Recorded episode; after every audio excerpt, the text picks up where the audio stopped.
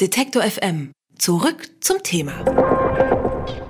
Donald Trump, der Handelsstreit zwischen China und den USA und erhöhte Zölle. Wer sich im vergangenen Jahr mit weltweiten Wirtschaftsentwicklungen auseinandergesetzt hat, der kam um diese Themen wahrscheinlich nicht herum. Doch im Vergleich zum Klimawandel sind das alles Nebensächlichkeiten. So steht es im jüngst veröffentlichten Global Risk Report des Weltwirtschaftsforums, das am Dienstag in Davos beginnt. Mehr als 1000 Experten haben den Risikoreport des Weltwirtschaftsforums verfasst und zum ersten Mal sind die drei größten Risiken allesamt Umweltrisiken. Wie sehr der Klimawandel zunehmend auch die Agenda der weltweiten Wirtschaft beeinflusst, frage ich Stefan Bartke. Er ist Ökonom am Leipziger Helmholtz Zentrum für Umweltforschung. Guten Tag, Herr Bartke. Guten Tag, ich grüße Sie. Eigentlich würde man nicht denken, dass sich gerade das Weltwirtschaftsforum mit den Folgen des Klimawandels beschäftigt. Woran liegt es, dass der Klimawandel zunehmend auch von der Wirtschaft als drängendes Problem angesehen wird? Ich denke, dafür gibt es vielfältige Gründe. Ähm, vielleicht macht es eingangs nochmal kurz Sinn zu erklären, wie dieser Report zustande kommt. Es werden ungefähr 1000 Expertinnen international befragt, und zwar nach zwei Kategorien, nämlich einerseits einzuschätzen, wie wahrscheinlich Sie es halten, dass ein bestimmtes Risiko eintritt aus den Bereichen Wirtschaft, Geopolitik, Umwelt, Gesellschaft und Technologie. Also es gibt diese fünf Oberthemen. Die Frage, wie wahrscheinlich ist das? Und zum anderen, wie hoch ist das potenzielle Schadensausmaß? Also wie wichtig ist es, dass es das ähm, auf uns zukommt und passiert? Und hier war die Rückmeldung, dass äh, in der Tat diese Umweltthemen zum, wie auch im Vorjahr schon äh, drei der fünf wichtigsten Themen überhaupt sind. Sie sind sowohl die wahrscheinlichsten Themen als auch Themen, die mit ähm, einem hohen Ausmaß Auswirkungen auf die Weltwirtschaft haben können. Heißt, es äh, geht vor allem um Geld.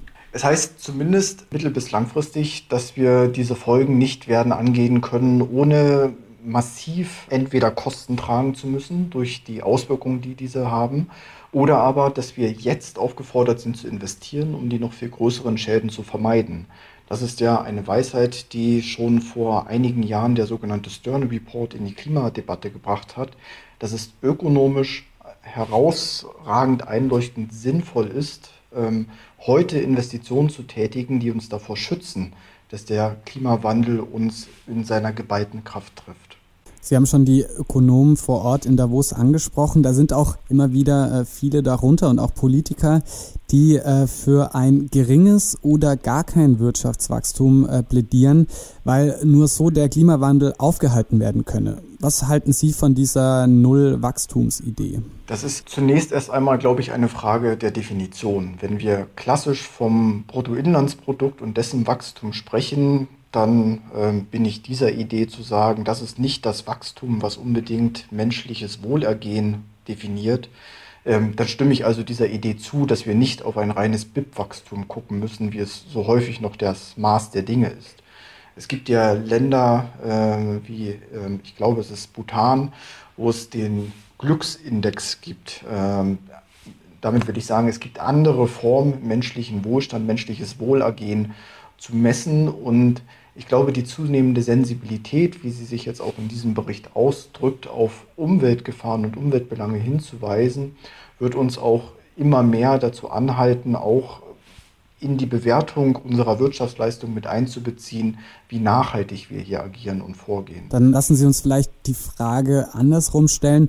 Können wir unseren Wohlstand, den wir aktuell äh, haben, unsere Lebensumstände halten und gleichzeitig die Umwelt schützen?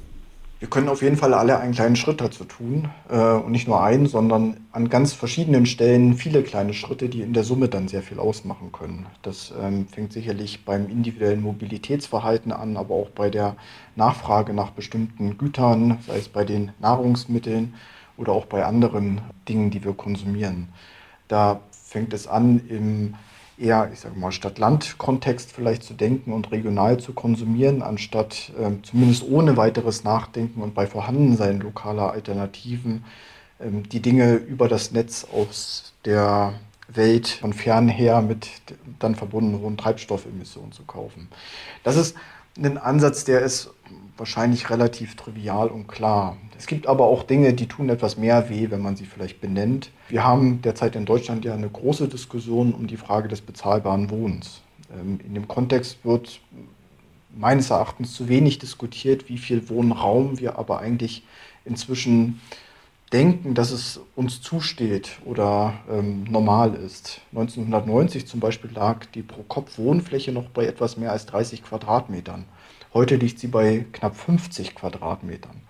Das heißt, dieser nachgefragte Flächenverbrauch ist auch ein Einfluss auf die Ressourcen, die uns zur Verfügung stehen, ist mit äh, Flächenversiegelung verbunden, die eine große Herausforderung ist. Und auch ähm, hier kann man sicherlich zu nachhaltigeren Lösungen kommen, die uns erlauben, die insbesondere knappe Ressource Boden effizienter zu nutzen Okay, also ist es immer auch eine Entscheidung des eigenen persönlichen Lebensstils, äh, der dazu beiträgt. Lassen Sie uns zum Schluss nochmal auf die internationale, auf die politische Ebene schauen. Da schreiben die Autoren des Risikoberichts, Zitat, globale Risiken nehmen zu, aber der gemeinsame Wille, sie anzugehen, scheint nachzulassen. Warum ist international die Bereitschaft gesunken, den äh, Klimawandel mit der nötigen Konsequenz anzugehen? Ich weiß nicht, ob man das so pauschal ähm, formulieren oder auch beantworten kann. Es gibt sicherlich auch bekannten internationalen Vorreiter, die weiterhin gegen den Klimawandel äh, voranschreiten. Man hat im Vorfeld der Klimakonferenz in Katowice ja auch ein großes Desaster, ein Scheitern befürchtet und kann am Ende sagen, es ist doch was rausgekommen in Katowice, nämlich ein sogenanntes Regelbuch, in dem sich die Staaten, wenn auch auf freiwillige Maßnahmen, aber so doch verpflichtet haben, gegenseitig Mechanismen festzulegen, wie sie einander den Fortschritt bewerten im Kampf gegen den Klimawandel. Das ist ein Schritt, der aber schon weit über das hinausging, was man im Vorfeld befürchtet hat. Das vielleicht, um zu sagen, es ist vielleicht nicht alles so schwarz, wie man sehen will. Auf der anderen Seite warnt aber auch der Bericht äh, des Weltwirtschaftsforums davor, dass insbesondere im politischen Bereich auch die Tendenzen zu den Extremen zunehmen. Dass im individuellen Bereich Wut und ähm, ein Unbehagen mit Politik Raum greift und zunimmt. Dass auch eine große Gefahr in den zunehmenden Polarisierungen und nationalen Alleingängen, etwa auch den Handelskriegen zwischen den USA und China bestehen kann, wenn diese sich intensivieren und fortsetzen. Von daher ähm, stehen wir in der Tat an einem kritischen Punkt und können nur hoffen, dass es in Davos unter den Teilnehmenden ein Aufeinanderzugehen gibt. Das sagt Stefan Bartke vom Helmholtz Zentrum für Umweltforschung, mit dem ich über den Global Risk Report gesprochen habe. Vielen Dank für das Gespräch, Herr Bartke. Ich danke Ihnen. Sie wollen mehr Detektor FM hören?